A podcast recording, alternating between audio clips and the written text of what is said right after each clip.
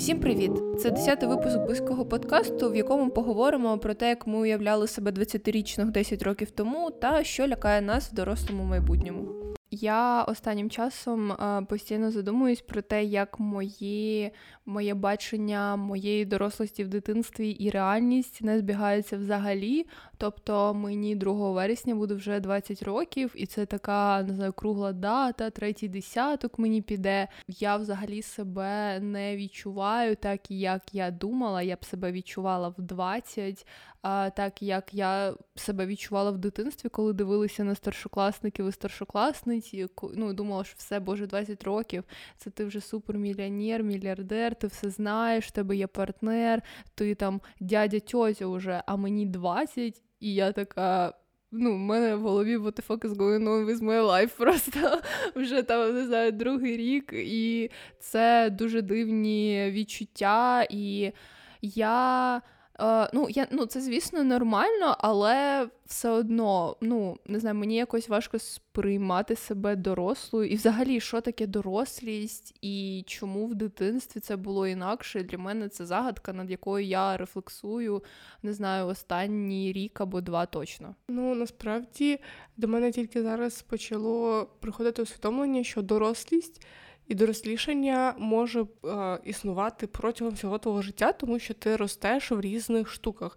І, наприклад, коли ти починаєш 20 років вчитися вчити щось нове, ти повертаєшся до стану, коли ти перебував, я не знаю, в 10-річному віці і вперше почав вивчати зарубіжну літературу і знайомитися з нею. І так ти починаєш рости і розвиватися, і через це, мабуть, дуже складно мені було покидати якісь е, свої захоплення чи зацікавленості, чи спільноти, в яких я була, тому що мені ну, я вважала, що пік твого розвитку, коли ти можеш щось почати, це є підлітковий вік.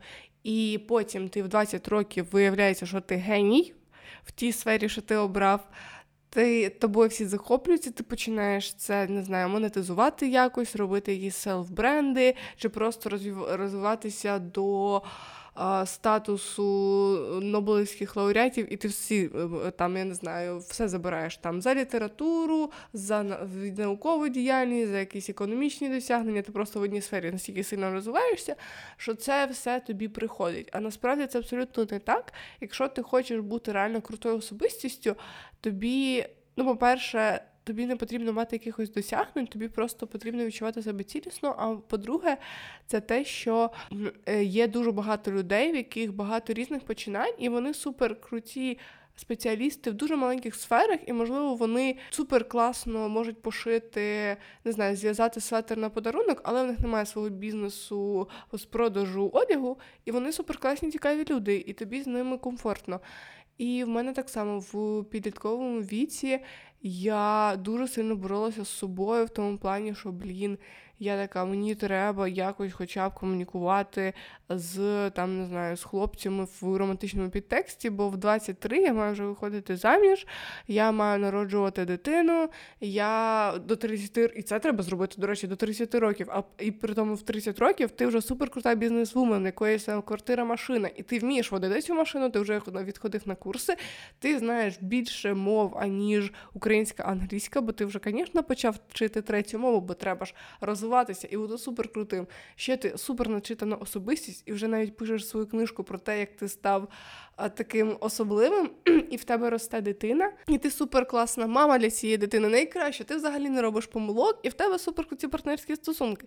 І я це будувала так в своїй голові, і я думала, о Боже, як я це встигну. Після того, як я потрапила в університет, я вирішила, що через те, що я там опинилася трошки рандомно, я така, окей, всі ці уявлення щось не здійснилися в моєму житті, тому я стану супер е, класно розвиватися в цій справі, в якій я опинилася вимушено і змушувала себе полюбити те, чим я займаюся, і в мене взагалі це не вийшло. І зараз я відкинула все, що є в моєму житті, в плані е, уявлень про те, як бути крутою дорослою. Тобто, я в мене немає не знаю ніякої мети в житті, в мене немає чогось, чому я віддаю свій ресурс. Тобто, в мене немає справи, яка мені мене захоплює. Я така, вау, я б хотіла в цій сфері працювати в майбутньому. У мене немає навчання, яким би я могла потім е, хвастатися, сказати, в мене дивіться, який красивий диплом.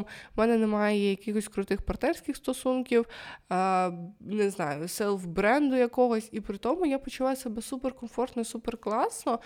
І я думаю, що це і є один з важливих етапів мого дорослішання усвідомлювати, що твоє життя просто круте і прекрасне, без уявлень, які ти вибудовував собі раніше. І мені здається, ну принаймні у мене так, що визначення, ну тобто, немає я дорослий. Крапка, ну немає такого. Тобто, е, тому що ти сам не дуже помічаєш, як ти змі... ну, ти можеш оцінювати свої зміни там в періоді 5-6 років, але там з року в рік ти просто є сам собою, щось в твоєму житті змінюється, ти змінюєшся, але Ну, тобто, це не настільки, щоб в один момент сказати, все, я дорослий. Ну, тобто, коли коли ти дорослий? Ти дорослий, коли в тебе є робота, ти дорослий, коли ти себе забезпечуєш, чи коли ти вийшла заміж, чи коли ти народила дитину, чи коли ти е, вже не знаю, пенсіонерка. Ну, тобто, я, ну, у мене в голові, принаймні, ну, я не знаю, чи це так у всіх, чи це так тільки у мене. Ну, принаймні зараз немає цього, ну, тобто, відчуття, до чого я маю дійти, щоб стати дорослою. Хоча от в дитинстві я дивилася на людей, які старші за мене там на 10-20 років, і я думаю, о, вони дорослі, тому що вони роблять те-то, те-то, те-то. Тепер частину того, що роблять вони, я також зараз роблю. Але я, ну, у мене немає цього відчуття все, я доросла. Так, я розумію, я більше не дитина, тому що на мені більше відповідальності, я там більш свідома, все таке. Але не знаю, якесь конвенційне визначення дорослості, я себе до нього не відношу. Ну, не ну, не знаю, в мене немає цього відчуття, що мені там 20 років і я вже тьотя. А чи я тьотя, чи я сама вибираю, я тьотя вже, чи я не тьотя. Ну, тобто, деякі. Деякі люди в моєму віці вже одружуються. А от у мене подруга кілька тижнів тому була на весіллі своєї одногрупниці. А для мене зараз. Весілля моє, да боже, ніколи в житті. Ну, типа, я не готова зараз одружуватися. Або я думаю, що в моєму віці мене народила вже моя мама. Я думаю, якби у мене зараз була дитина, ну тобто я до цього не готова. Можливо, зараз просто покоління таке, що. Ну, мені можливо, ну раніше і суспільство було інше, і умовно правила суспільства були інші.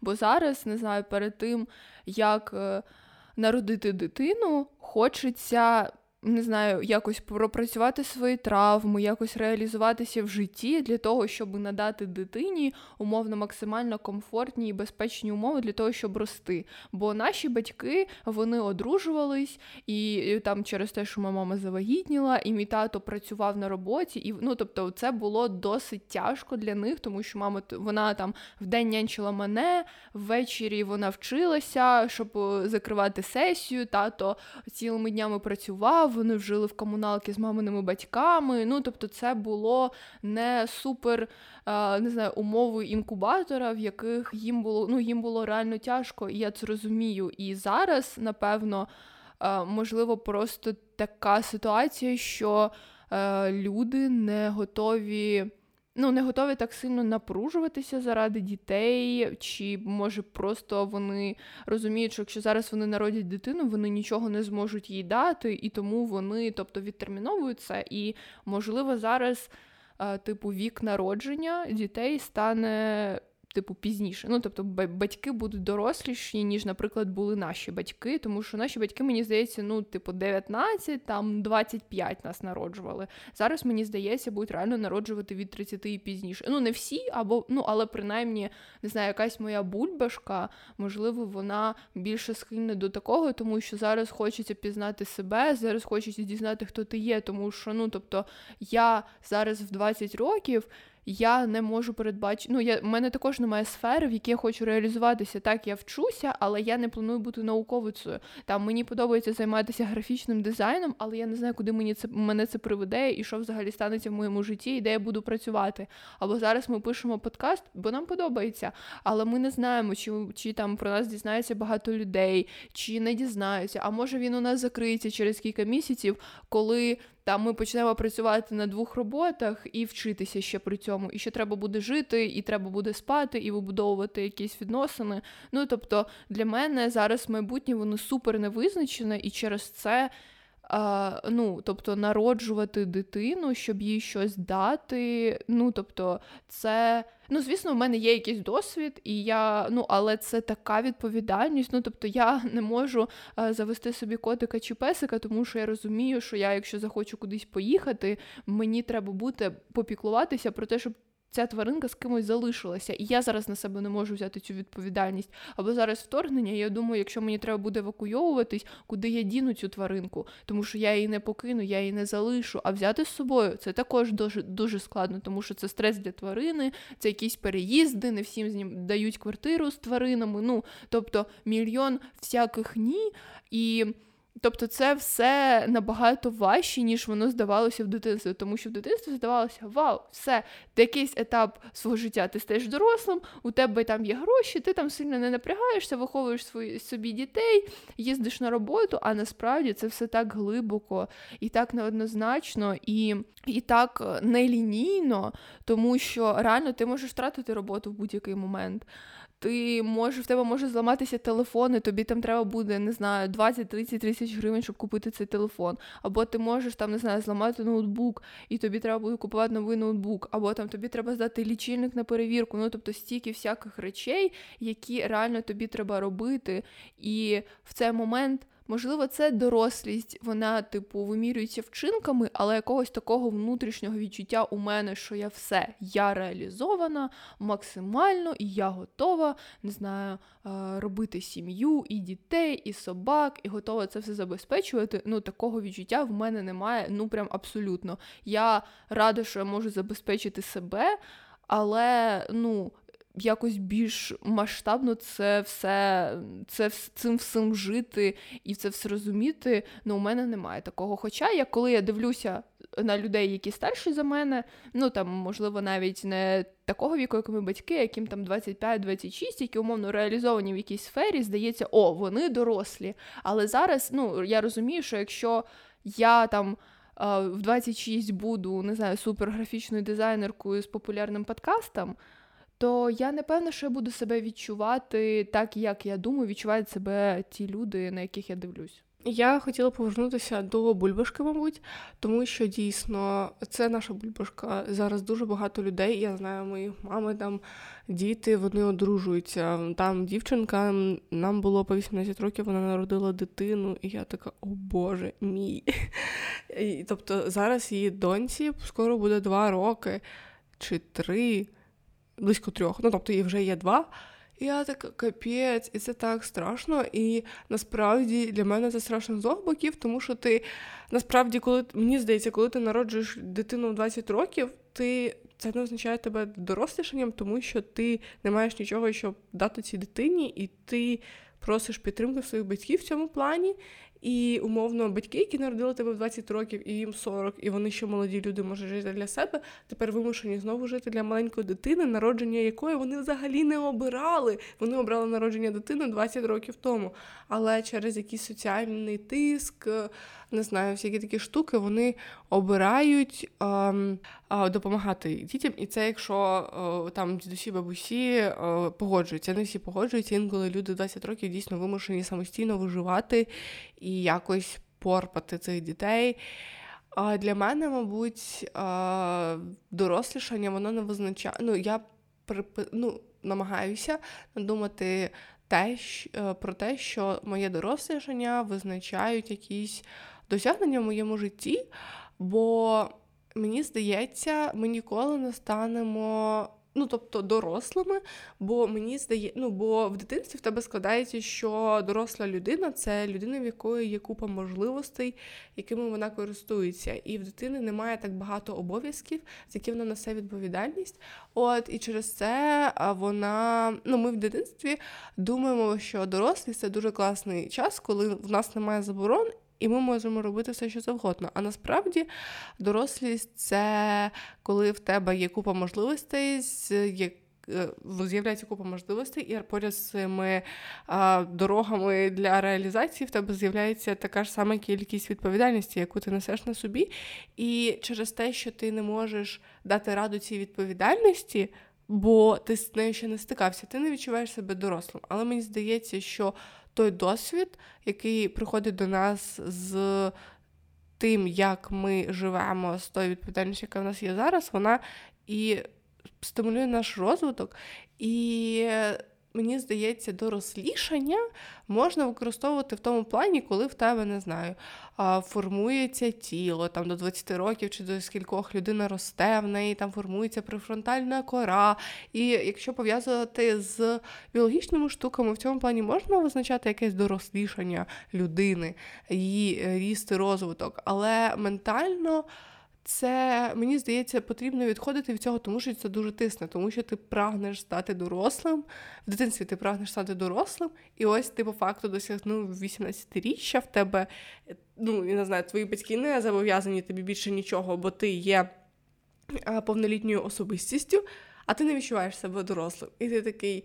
Ну, я можу купити собі пиво, але, наприклад, я не п'ю, і ти не п'єш, і це ну, якби ніяк наше життя не змінює. Як ми їмо булочки і сільпо, так і їмо. І що мені 10, що мені 20, різниці я не відчуваю. І мені здається, це також проблема виховання, тому що дуже часто дитину обмежують е, всякими штуками, говорячи про те, що ти ще недостатньо доросла, ти ще недостатньо таке, то і замість відповідальності в твоєму житті існують обмеження. І ти думаєш, що коли. Е, ти станеш дорослим, в тебе не буде обмеження, бо більше ніхто не буде говорити тобі, що робити. А по факту штуки, за які за які ти з якими ти маєш, яким ти маєш дати раду, вони тебе зупиняють. І це стає, ну, створює для тебе обмеження, і ти такий, блін, по факту я все-таки саме безпорадний, як і в дитинстві. Просто я вже не можу все це віддати батькам, і щоб вони зробили це за мене, а я просто посажу вдома о сьомій вечора і буду щасливо дивитися мультики.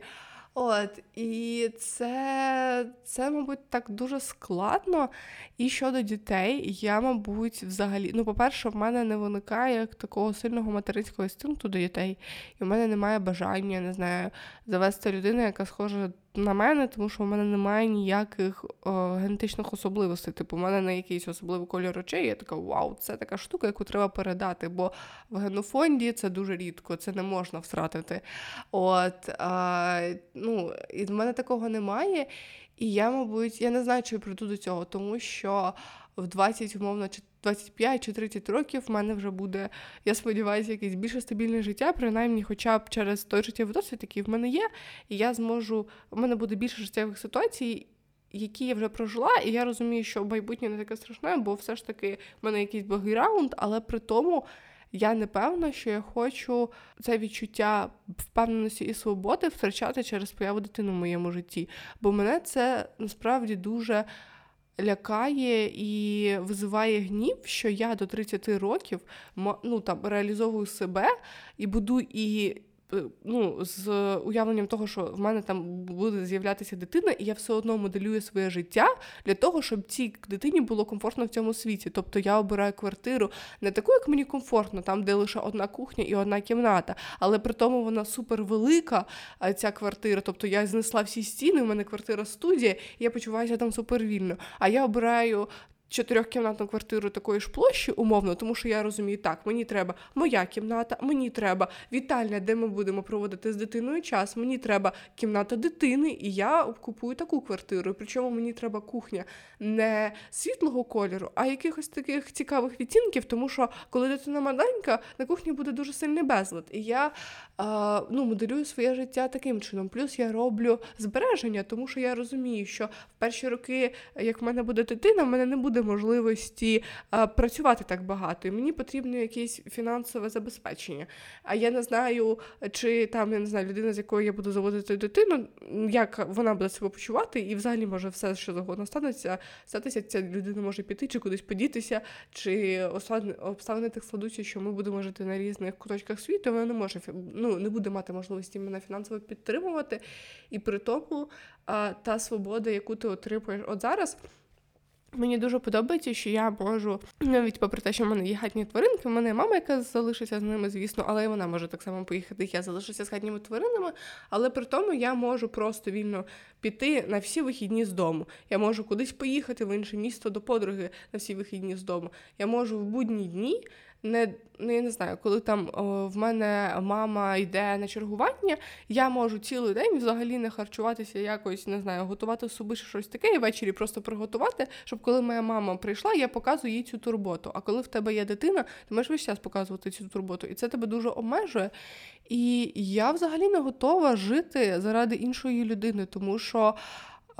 Як би ти не вибудовував цілісність свого життя, ти все одно присвячуєш свою частину дитині. Ну це не, неможливо, щоб так не сталося. Принаймні в перші 10 років її життя, тому що вона абсолютно не самостійна. Вона не може сама приймати ванну, вона не може сама їсти, вона не може пересуватися навіть якийсь час самостійно, вдягатися, і таким чином ти маєш приділяти їй цей час та увагу. І я взагалі не готова віддавати своє життя. Тобто я навіть партнеру не готова віддавати свій час і ресурс, а про більше, ну я навіть я не хочу про це думати, тому що настільки багато несвобод є в нашому житті, що коли ми отримуємо це відчуття, а, не знаю, волі, умовно якоїсь. Ну я не хочу цього позбавлятися через те, що а, треба відновлювати, не знаю, популяцію людей, хоча нас і так дуже багато. Я також думаю, що дитина це титанічна, неймовірна відповідальність і робота. Але, ну, можливо, через те, що нам там по 20-21 типа, років, е, то для нас це виглядає умовно так страшно, якби як виглядало доросле життя, коли ми були дітьми. А, Тому що. Можливо, можливо, просто люди в якийсь момент Ну, тобто, якщо вони планують дітей, а не діти ну там з'являються умовно випадково, то вони, типу, просто в якийсь момент розуміють, що вони готові давати стільки, тобто сил, ресурсу, фінансових можливостей для дітей. І, Але мені здається, насправді, що це меншість скоріше, ніж більшість, тому що. Ну, не знаю, я думаю, що зазвичай діти з'являються незаплановано. Ну, тобто, це не обов'язково там має бути якийсь випадковий секс, але просто не знаю, може щось статися, порватися презерватив, а ви там, а, ну, типу, і в тебе є партнер, і вуаля, у вас буде дитина. Тобто не завжди ви до цього підготовлені. Або люди вони неправильно готуються до того, щоб в їхній родині з'явилася дитина. Та або так. Ну тобто різні моменти бувають і.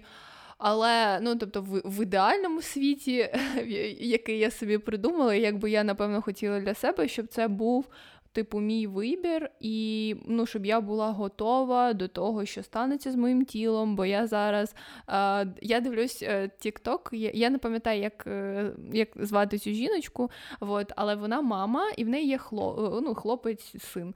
А, вот, І вона знімає дуже смішні відео з ним. Вона його, ну, він йому, типу, може там щось 2-3 роки, і вона його прям дуже смішно тролить і, і з ним там спілкується. Але вона це також, е, ну, типу, видно, що вона його дуже любить і що вона рада, що вона його мама, але вона в такій саркастичній манері каже про те, ну тобто, як їй важко, як їй складно, як вона там рада, що він пішов в яслі. Або зараз в Тіктоці дуже багато відео про те, як жінки, які вже народили.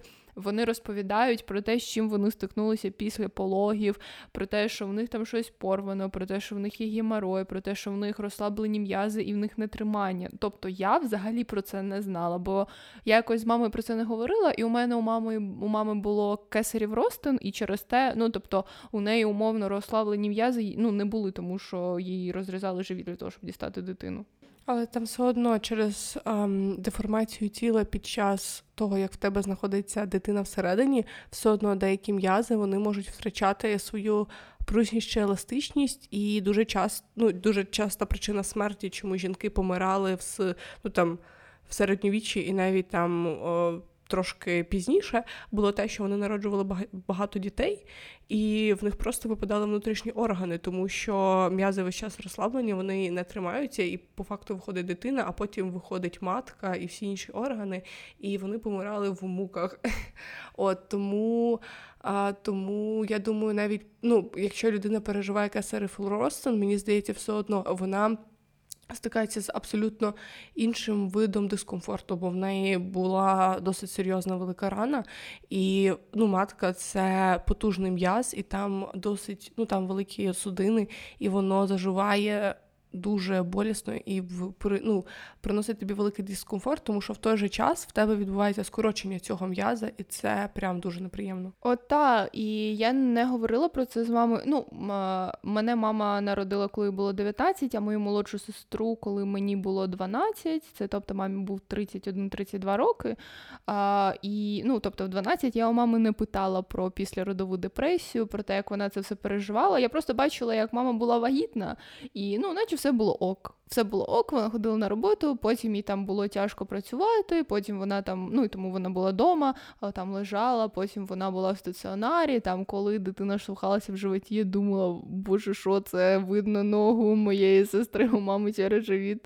Вот. Ну, тобто я якось не була все все заглиблена, але насправді я вдячна навіть типу мережі інтернету, тіктоку і тим жінкам, які про це розповідають, тому що я про це, ну тобто, в мене поки немає потреби читати книжки про вагітність і про те, як це все відбувається. Але коли ти просто листаєш стрічку і між мемами можеш послухати про досвід жінки, яка народила дитину, і вона розповідає, як це для неї, типу, після, я така думаю, ого, ну типу, там такий величезний список, що може статися з твоїм тілом.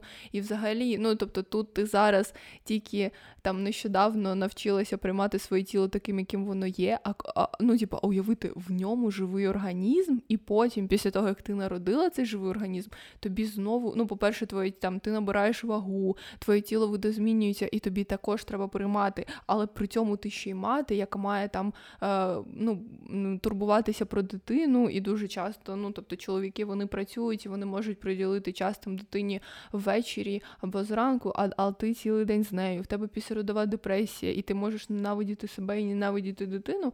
І також дуже класно я бачила колись відео про те, як е, ну, жінка вона залишила немовля зі своїми батьками, вони там бавилися дідусь бабусею, а вона пішла в ліс і просто кричала, тому що їй для неї це було настільки, ну тобто це важко.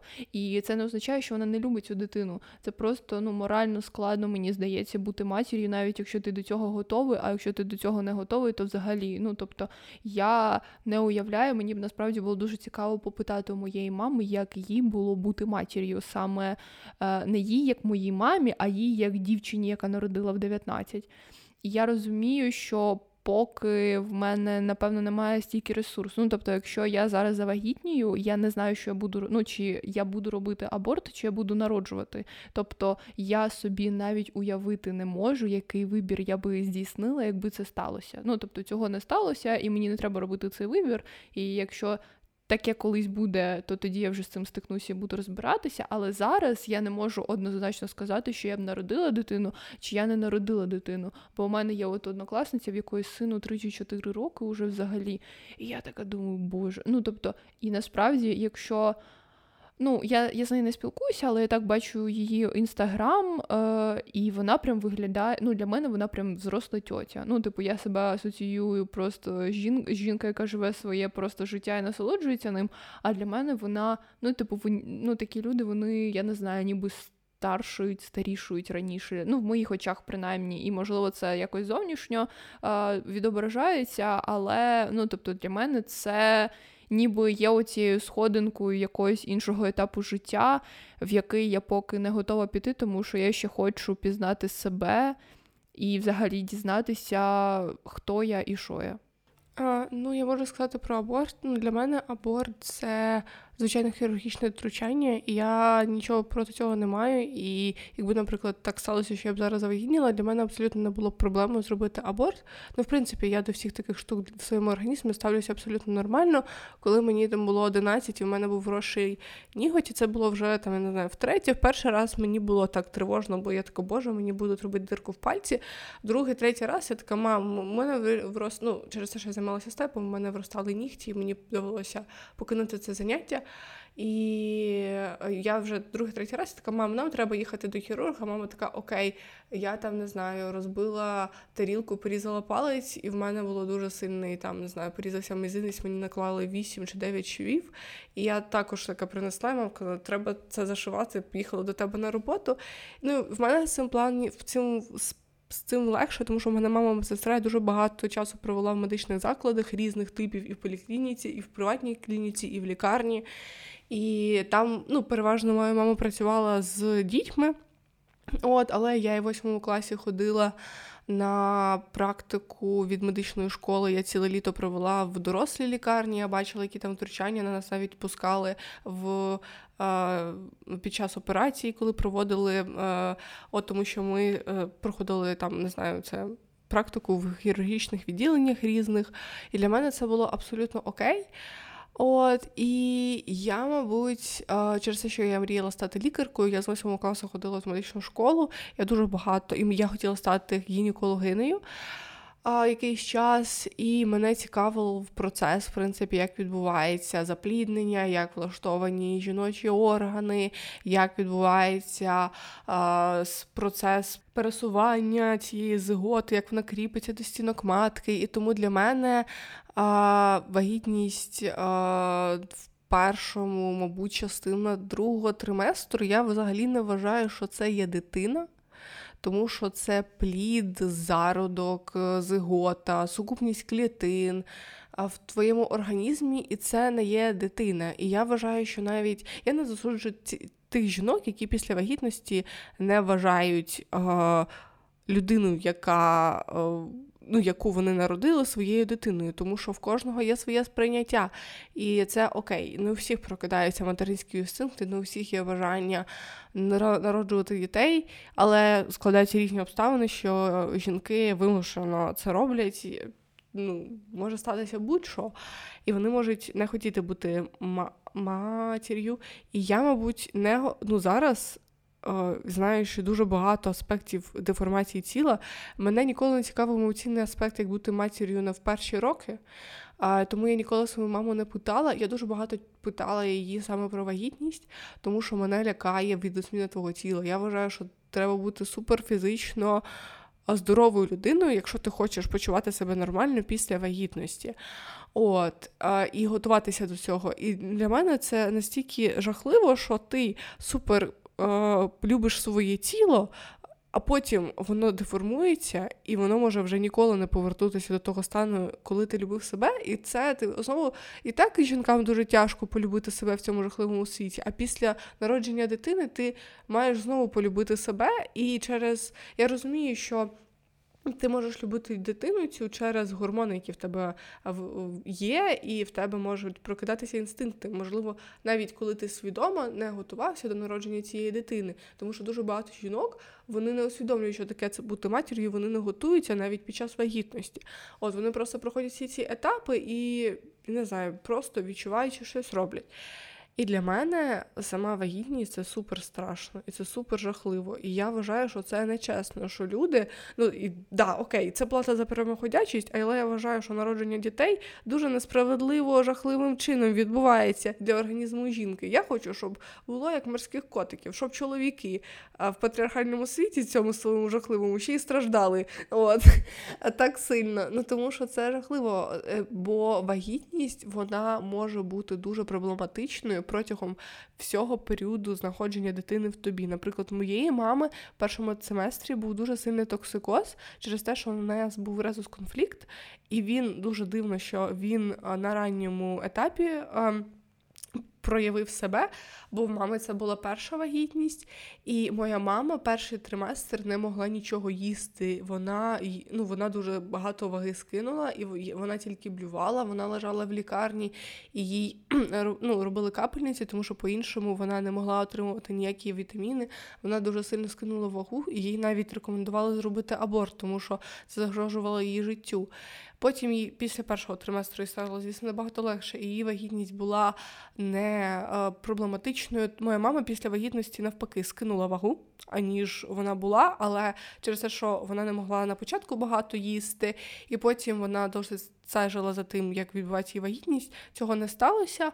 От, але при тому під час вагітності їй довелося розрізати піху, тому що я не могла пройти, і в мене було ну і мене треба було дістати, бо в мене було а, ну, повинна вона обгорнулася в мою шию, мене треба було діставати, щоб її обрізати.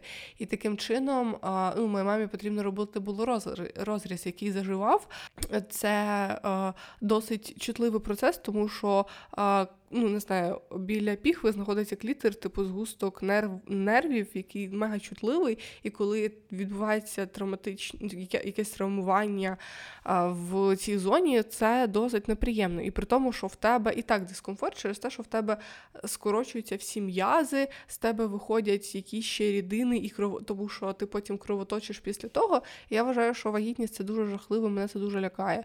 І це те, що проживає. Я думаю, про це дуже важливо говорити е, на уроках біології, тому що в мене на уроках біології завжди сотева система, вагітність, воно, типу, один урок, і потім ви одразу починаєте розбирати е, там формува... цей періоди розвитку зародка. Типу, як він виглядає на першому місяці, типу, всі бачили, що курка, свиня і дитина на якомусь моменті виглядають ідентично. От е, в книгах біології, але я думаю, це дуже важливо, тому що дуже багато. Е, дівчат, я зустрічаю таких дівчат навіть свого віку, вони такі, вони, їхньою метою є а, створення родини, є е, не знаю. Вони хочуть бути вдома, вони в реалізацію бачать саме в тому, що вони вирощують дітей. І я не засуджую цих жінок, але я дуже часто бачила розчарування в подругах моєї мами, коли в них з'являлися діти, а особливо коли мені було там 12-13 років, а в них з'являлися маленькі діти. Що після появи цих дітей вони не отримували того щастя, яке очікували, тому що вони не знали нічого про вагітність і про те, як це бути матір'ю 24 на 7. І це є досить жорстоко, бо, як на мене, статеве виховання і чесне уявлення про світ не зменшить, не знаю, не відіб'є бажання в людей мати дитину, тому що Наприклад, через незнання також дуже багато жінок бояться народжувати, бо вони такі, я навіть не уявляю, що зі мною буде відбуватися. Або дуже багато жінок а, можуть відмовлятися від своїх дітей в перші місяці від їхнього народження, тому що вони не знали, що таке післяродова депресія, і вони не були готові стикнутися з тими фізіологічними змінами, які в них відбувалися. Вони віддають цих дітей. І я вважаю, що це насправді досить важливим моментом в соціальному плані, бо так як жінки вони були більш здорово ну, готувалися до того, аби бути мамою. І найголовніше, я думаю, що це має знати взагалі кожна людина в суспільстві, бо батько дитини, який не переживає весь цей гормональний е, взрив, всі ці фізіологічні можливості, він має бути готовий, аби в перші місяці максимально віддавати давати підтримку жінці і дитині, які цього потребують, тому що дуже багато чоловіків вони вважають, що якось жінок записано під коринкою мозку, вона може після народження абсолютно самостійно і круто доглядати за дитиною.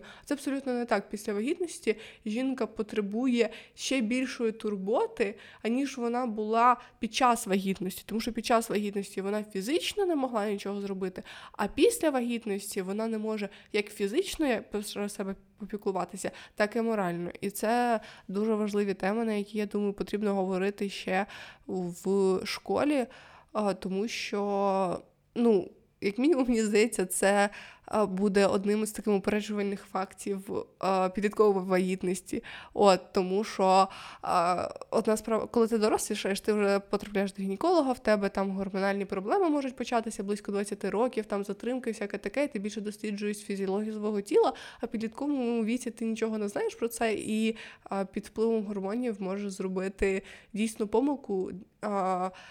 Ну, народити дитину і потім вважати це помилкою. От. Та статеве виховання я вважаю, що це мега важливо, тому що зараз, принаймні в Україні, для того, щоб щось дізнатися про секс, про свою статеву систему, про вагітність, це ти маєш сам залізти в інтернет і шукати. І то не дуже багато є сайтів, які можна довіряти. Це прям треба якісь купувати книжки для себе або шукати, не знаю, якісь блоги. Зараз це все розвивається, звісно, але це розвивається більше в медійному просторі, аніж в школах. Е, тому що ну, в школі не знаю, це було завжди так, що дівчата окремо, хлопці окремо, і там дівчатам дають прокладки. Ну і це скоріше просто як якась агітаційна реклама, аніж пояснення того, що з тобою відбувається. І це все дуже незручно, і всі там хіхікають, і все таке.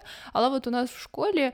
Я не пам'ятаю, як називається ця організація, але е, це була якась волонтерська служба, які допомагали підліткам е, зі статевим вихованням. Вони надавали допомогу підліткам, там, які стикнулися з підлітковою вагітністю чи з різними захворюваннями, які передаються статевим шляхом. І вони якось до нас прийшли на урок біології, і вони нас там вчили надягати презервативи, все таке. Ну, типу, це було прикольно, але це був якийсь 10 чи 11 клас, і більшість е, не знаю, однокласників вже стикалися зі статевим життям. І тобто, я думаю, що це треба робити трошки раніше, і дуже підтримую тебе з приводу статевого виховання для всіх, тому що ну, тобто, після запліднення жінки в організмі чоловіка нічого та в принципі не відбувається. Ну тобто, це, це все проходить жінка, і мені здається, дуже важливо е, тут в партнерських стосунках надати таку підтримку і. Ну, тобто жінка не впливає на те, як буде змінюється її тіло, і дуже важливо, щоб партнер показував, яка вона красива і бажана. Тобто для того, щоб вона відчувала себе краще через це, тому що інколи через гормональні зміни, мені здається, дуже важко просто прийняти те, як ти видозмінюєшся, тому що ти не обираєш, якою росте твоя дитина, якою буде виглядати твій живіт, твої груди. Ти не обираєш те, як пройдуть твої пологи, тому що це все ну справа моменту, рішення всесвіту і все таке. Я думаю, чоловікам можливо трохи складніше в плані того, що ти маєш полюбити просто нове створіння, яке у вас з'явилося. Ну, тобто, якщо у жінок є материнський інстинкт, то він є не у всіх, і він є в різних е, якихось е, з різною силою він проявляється у, у всіх жінок, але у чоловіків, ну тобто, це, типу, треба, по-перше, змиритися з тим, що у вас є в, в вашій родині хтось новий якому твоя дружина або партнерка, або там хто завгодно приділяє більше уваги, ніж тобі, тому що так ви були вдвох і ви були один для одного. А тут з'явився новий організм, який абсолютно не може з вами існувати, тому що дитина людська це найбеззахисніша, найбеззахисніша, найбеззахисніше маленьке створіння серед усіх взагалі на цій планеті, тому що всякі котики, собачки, рибки і все таке, вони вже ну тобто можуть ходити і самі себе якось існувати за досить короткий термін. На дитині, блін, кілька років, кілька десятків років треба для того, щоб е, повністю відокремитися від родини і мати змогу їсти, там не знаю, працювати, жити собі спокійно і доглядати за собою. І тому я вважаю, що це треба для всіх, тому що жінки не знають, що з ними відбувається в тілі, коли вони вагітні, а чоловіки тим паче. І ще я задумалася про те, що можливо дорослість це коли ви починаєте говорити на такі теми, як ми з тобою сьогодні говоримо на тему а, вагітності, тому що ну, 16 років я не, я про такі теми не думала. А в 20 років я почала про це трохи задумуватись, і можливо, ми просто наближаємося умовно до того віку, а, в який. Е, який спонукає думати про не знаю, потенціальну родину або потенційних дітей, і що і як ти будеш відозмінюватися під час цього всього. І, можливо, саме це якби така маленький маркер дорослості, коли ти з друзями починаєш говорити про вагітність, про роботу, про весілля і про всякі такі штуки. Ну, не знаю, я в підлітковому віці ну, я ходила до медичної школи, і я в 10 класі була у ВІЛ у корпусі Охмадиту, там, де перебувають на лікуванні віловікові діти. Я пам'ятаю, в 8 чи 9 класі, коли дівчат чомусь окремо на ці всі розмови збирали, хлопці взагалі нічого не проводили. І нам там щось розказували, і я це все вже знала, бо я приходила це в медичній школі.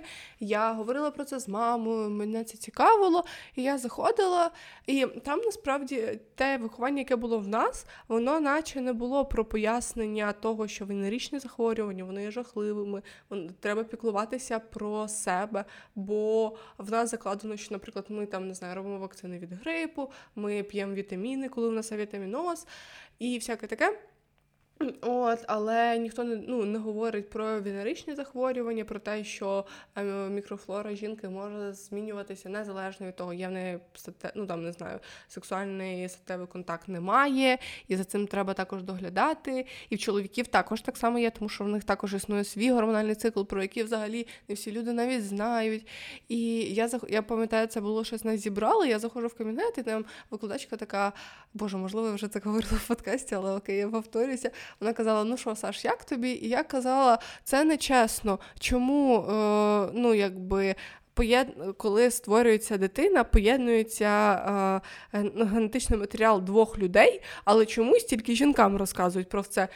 Чоловікам також це потрібно. І потім, коли там через рік хлопців покликали, вони вони почали хіхати, хахакати, діставати презервативи і казати, ми все знаємо. А по факту вони нічого не знали. І мене це так дратувало, що вони були такі жахливі, і що відсутність сексуального виховання була настільки поганою. І в мене була подруга, я дуже поважала її думку вона ходила до церкви протестантської. І в них до одруження не можна навіть цілуватися одне з одним. Там в них дуже жорстокі правила щодо а, будування стосунків. Я все розумію, тобто я все поважаю, але дуже багато штук я їй прям впихувала в голову, коли нам було по 16 щодо сексуального виховання, і розказувала, що ну я вважаю, що до одруження в тебе має бути сексуальний досвід з партнером, тому що ви можете не підійти один одному фізіологічно. Так буває. Звісно, ви можете йти на компроміси і. Поєднувати, ну там сексуальне життя це не тільки пенетрація, але все одно, якщо про це не говорять, ти про це не знаєш, жінка може страждати від болю, тому що статевий член чоловіка занадто великий, або вона може не отримувати задоволення, бо вона не знає, як це робити. І це ну, дуже є важливим і в плані дослідження себе, і а, і те, і говорити, що, наприклад, для хлопців мастурбація є абсолютно нормальною штукою, тому що всі дивились, не знаю, американський пиріг там в віці наших батьків, потім дивилися якісь дурні американські серіали, там, де хлопці, не знаю, в них сперматоксикоз, е, і це окей показують. А там, наприклад, мастурбацію жінки ніхто не показує. І навпаки, це табуйована тема, тому що, начебто, це якусь снутливість жінка жінка втрачає, а те, що вона таким чином так само досліджує себе, як і чоловік, і те, що в жінок також існують гормони, які на них впливають, і в них також може виникати сексуальне бажання не лише в той момент, коли біля них є чоловік, і вони можуть збуджуватись просто через відчувати збудження через період циклу, який вони переживають, це ніхто також не проговорює. І всі називають просто цих жінок німфоманками, не знаю, якимись. І це також є досить важливим аспектом. І в підлітковому віці я не розуміла, чому це не говорять. І потім. Коли я була в Німеччині, в мого друга там жив, е, мого тата жив там друг вже 5 років, і його сину десь 14 зараз, ну це вже шостий рік, як вони там живуть, і він навчається в німецькій школі, і в них там є суперсексуальне виховання. І ми святкували Великдень. Я до них прийшла, вони запросили. Вони запросили всіх українців, які були вимушені е, покинути Україну під час повномасштабного вторгнення. Зі своїх знайомих я також знала цих людей, і е, там була сестра цього татового брата. Вони двійняти, і в них в синів два роки різниці і її син старший. І по факту він би мав би бути більш досвідчений в цих штуках. Але щось. Ем, поч... ну, е, там, е, Я не я не пам'ятаю, як так сталося, що а, почали сміятися з цих хлопців про те, що вони можуть дивитися порно в підлітковому віці. І молодший хлопець, який навчався 5 років вже в німецькій школі, сказав, що це абсолютно нормально, і почав там якусь тираду говорити. І я так я сижу така вау, такий класний. Е, ну він такі розумні речі говорив. І я розумію, що він не сам до цього йшов. Це поступово закладали в нього і таке бачення і сприйняття себе в 13 і. Е, підліток, хлопець говорить про те, що дрочити це нормально, для мене було просто. Він був моїм героєм. Але його тато сказав, тому що більшість людей вони приїхали з України, вони були досить консервативні. Його тато сказав: е, там е, ти супер класні речі говориш, і ми про це говорили, говоримо з тобою вільно вдома, і ти про це говориш зі своїми німецькими друзями. Але не дави так сильно на людей навколо тебе, тому що в них не було статевого виховання в школі, вони більш консервативні. І для нього він з розумінням до цього поставився, але для нього я побачила шок в його очах, тому що він а, усвідомив, що не лише хлопчик, його двоюрідний брат, який всього на всього на два роки молодший, може не знати цю інформацію, і він а, просві... ну, просвіщає в цей момент не лише його, а й його маму і дорослих людей навколо себе. І це ну, в нього, мабуть, відбувся такий дисонанс, і в той момент. В той момент я йому заздрила, бо я б дуже хотіла так само вільно відчувати себе і свою, не знаю, свої якісь е, фізичні бажання в підлітковому віці. І я ну мені пощастило ходила в медичну школу, там де говорили про всі ці штуки фізіологічно. і Я вважала це нормально. Мені навіть не було потреби говорити про це з батьками, тому що я повністю весь аспект анатомічний брала там. І якщо мені було треба, я просто брала якісь штуки про моральне і ментальне в інтернеті. Мені цього вистачало. І навіть я говорила з мамою про різні всякі фізіологічні штуки. Це окей, тому що вона вона в мене і медсестра, медик, і мені з нею також простіше в цьому плані. Але дуже часто люди в цих питаннях залишаються на самоті, і я ну, це вганяло мене інколи навіть такі. Е, ну, не в депресію, але я дуже сумувала через те, що дівчата навколо мене інколи, ну, їхня необізнаність була для мене маркером небезпеки, бо вони не знали б, як себе захистити в той момент, коли вони є найбільш вразливими. Е, Та у нас, е, ну принаймні в тому суспільстві, в якому зростали і ну, зростала скоріше я. Е, Секс і сексуальність це була дуже табуйована тема, про яку прям ніхто не говорить. Вона була там, не знаю, цю тему. Е, сховали в коробочку, потім ще в одну коробочку, 100 тисяч замків і кинули, блін, на дно Марінської впадіни, і ніхто ніколи про це не говорив. Ну тобто я. Не пам'ятаю, чи я говорила з мамою про секс. Мама мені сказала, що вона колись до мене підходила і питала, чи мені щось цікаве. Я сказала ні. І вона, типу, зі мною про це не говорила. Але я не пам'ятаю просто в який момент мого життя це було, тому що та нам в школі нічого такого не розповідали. І коли ти там починаєш, не знаю, в 10 років ти побачив перший раз порно, то ти думаєш, що так так воно і відбувається. А воно так, блін, взагалі не відбувається, як в порно. Ну, типу, прям вообще капець. І ти тільки згодом там сам якось розумієш, що все це фільми, що все це умовно художні твори, так само, як і Титанік якийсь. А, от, Що в житті все зовсім інакше і більш не знаю, незручно, і не так можливо навіть красиво, як там можуть показувати. І я також я сама якось просто вчилася. Ну, вчилася в плані, що я шукала книжки, я читала книжки про е, якусь там сексуальність. Там е, не знаю, я здивувалася, коли дізналася, що там навіть якщо під час менструації можна завагітніти. Ну тобто, що це не тільки в період овуляції відбувається, і не завжди цей період овуляції можна простежити. Ну тобто там стільки аспектів, просто мільйон.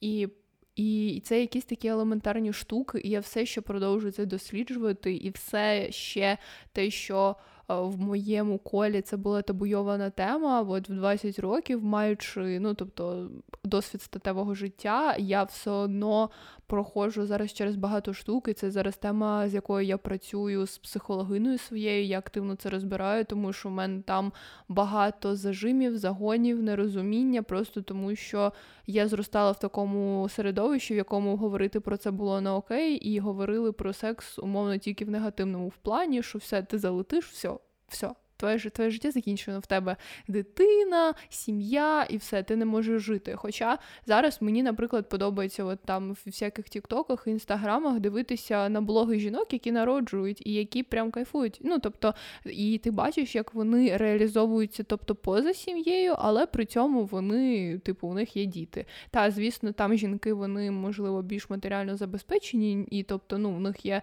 якийсь там капітал для того, щоб дитина посиділа з няною, поки мама попрацює, і ввечері вони разом проводять час. Але все одно, ну тобто, навіть якщо це не зовсім правдиво, ну тому що інтернет це не зовсім життя, але все одно найближений до правди, а не вигаданий в моїй голові позитивний досвід материнства і перебування в партнерських відносинах. Мені подобається на таке дивитися. Ну тобто, навіть якщо я зараз не планую народжувати дітей, не планую одружуватись, не знаю, не планую пов'язувати своє життя з кимось остаточно, але мені, типу, просто приємно дивитися на це, бо мені цікаво, як як може бути, наприклад, не так, як у моїх батьків, або не так, як у там людей, яких я знаю.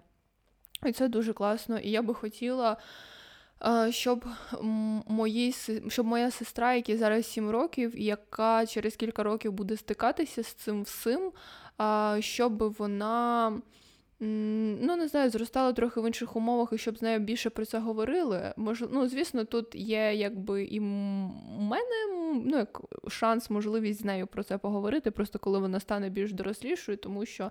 Але мені, наприклад, подобається, що моя мама не казала, що діти народжуються в капусті. Ну, тобто, моя мама моїй сестрі одразу сказала, що діти ну, якби в животі у мами розвиваються. Ну, тобто, мені подобається, що ну, типу, вона так з нею вчинила, і мама купила класну таку книжку про статеві органи, типу чоловічі і жіночі для неї. І тобто, це не та там, де є оце якась книжка, дівчинка не 100%, типу, а там, де розповідається про те, що треба голити ноги, про те, що треба не ходити в коротких спідницях і все таке.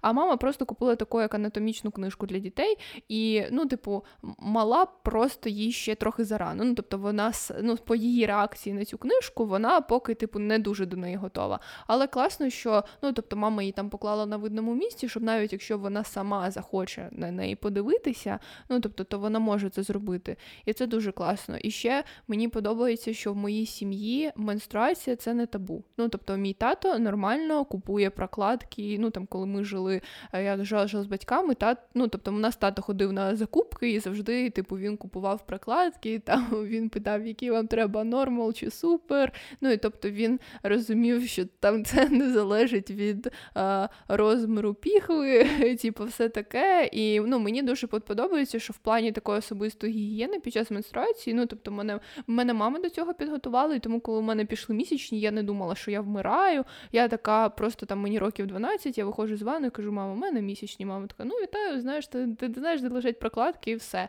І ну, типу, класно, що у мене тато ну, до цього ставиться ну, нормально. Бо це, ну, типа, тому що ненормально до цього ставитися ненормально, і в цьому плані, типу, це прикольно. І також там з партнерами я. Е, в принципі, ну тобто можу поговорити на такі теми ну, там з партнерами, які у мене були. Я загалом спокійно говорила там про гігієну, про менструацію, про ПМС, про ще якісь речі, тому що ну тобто ми з ними контактуємо сексуально.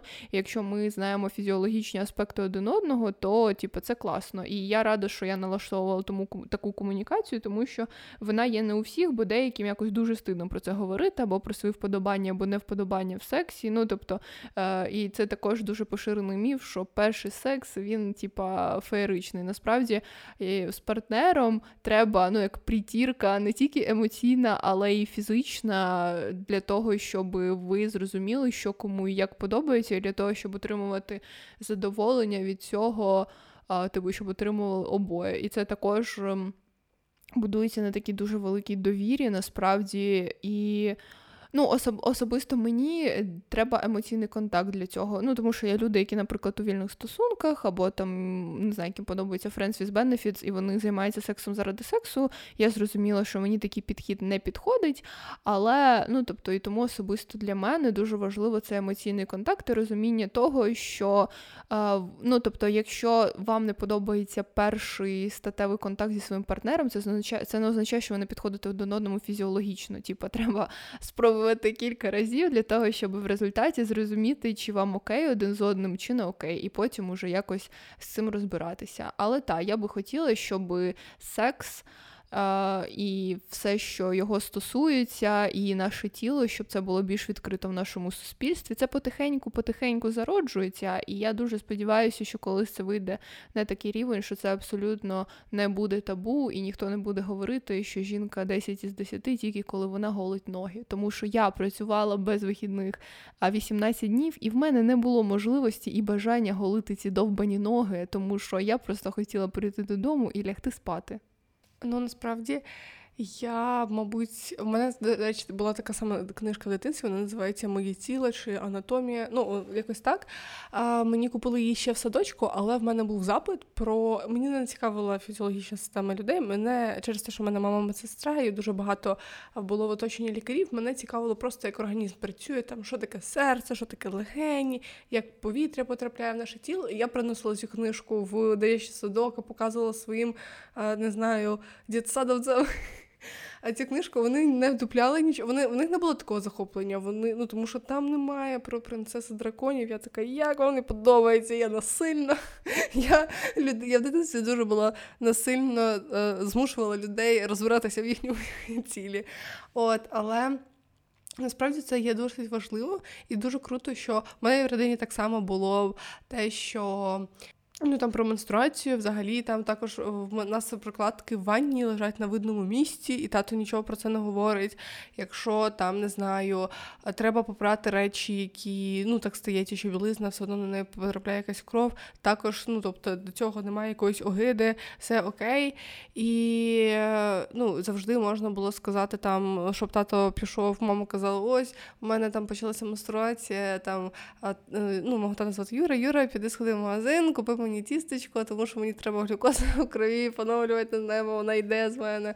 І всяке таке. Ну, Це було дуже відкрито і мило, і я цьому вдячна. Насправді це дійсно дуже важливо, що тому що а, я, наприклад, моя мама вона дала мені зразу прикладку, ми продавалися такі книжечки, я не знаю, металеві, ти туди складаєш а, е, е, всякі гігієнічні штуки, або носити з собою про всяк випадок. І я носила цю штучку з собою до того, як в мене почалася менструація, от тому що в мене почалася менструація в школі, мене ця штучка вона врятувала. І моя мама, коли я сказала, що в мене е, почалася менструація, вона сказала, чи я не злякалася, тому що якби тебе не готували, все одно через те, що ти ніколи з цим не стикався і бачиш, що в тебе якісь незвичні виділення, ти можеш навіть не подумати про те, що це в тебе дійсно менструація. Ти можеш подумати про те, що з тобою щось не так. От, е, І я сказала, ні, все окей, вона така супер. Е, ну тоді там ти знаєш також, вона сказала, де лежать всякі гігієнічні штуки. Я така, та знаю, і це було окей. І насправді дуже рада, що наша розмова пере, перетікла в якусь таку штуку здорослішання в сприйняття свого тіла, тому що ем, я дивилася дуже класний фільм. Ми радили його в інстаграмі, тому, будь ласка, перейдіть за посиланням в описі і підпишіться. Він про боротьбу з віл-інфекцією е, на початку 90-х років в Франції, і там люди-активісти, які вони були частиною ЛГБТQ плюс спільноти, або просто люди, які не через статевий контакт е, були інфіковані віл-інфекцією, вони в школах вони влаштовували диверсії, вони просто заходили в кабінети на уроки і вони розказували дітям. Там вони зривали їхні уроки, попри те, що там було. Це було незаконно. Викликали поліцію, вони розказували, як надягати презерватив, про те, що захист це важливо, про те, що існують дуже багато різних венеричних захворювань, і в них на той момент не було цієї секс-просвіти в школах. І завдяки тому, що люди говорили про це, в них відбулися реформи і зміни, і мені дуже подобається, що ми зараз про це поговорили. Що це більш відкрита тема, і що зараз про секс можна дізнатися не лише через якесь хардкорне порно, а й через всяких різних класних блогерів, які ось е, займаються секс-просвітою і які говорять чесно, щиро і правдиво про всі фізіологічні особливості а, жінок і чоловіків.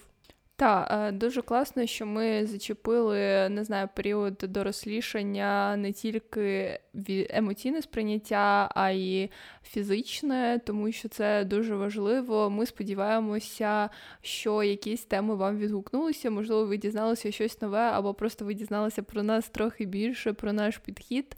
І ми сподіваємося, що вам сподобалася наша розмова. Ми бажаємо вас отримувати задоволення від себе, від свого статевого життя або його відсутності, тому що присутність або відсутність статевого життя в будь-яких формах і видах в вашому житті це все круто і класно. І ми дуже дякуємо за можливість жити і експериментувати Збройним силам України, без яких нас би тут не було.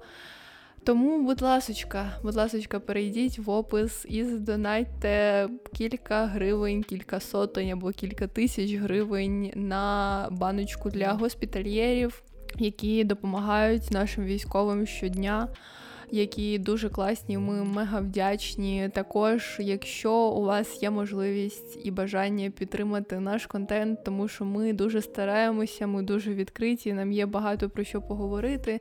То, будь ласка, закиньте 5, 10, 15 гривень, 3 копійки про тисячі. Я вам вже не кажу тисячі. Віддавайте Збройним силам. Нам можна відсипати чуть-чуть на банку в Монобанці. І Якщо вам цікаво про які книжки ми читали, або які фільми ми дивилися, то будь ласка, ну про секс просвіту, то будь ласка, напишіть про це в коментарі, поставте лайк і підпишіться на наш інстаграм, щоб ми там зробили класну підбірку цього всього, і ви змогли дізнатися про своє тіло трохи більше.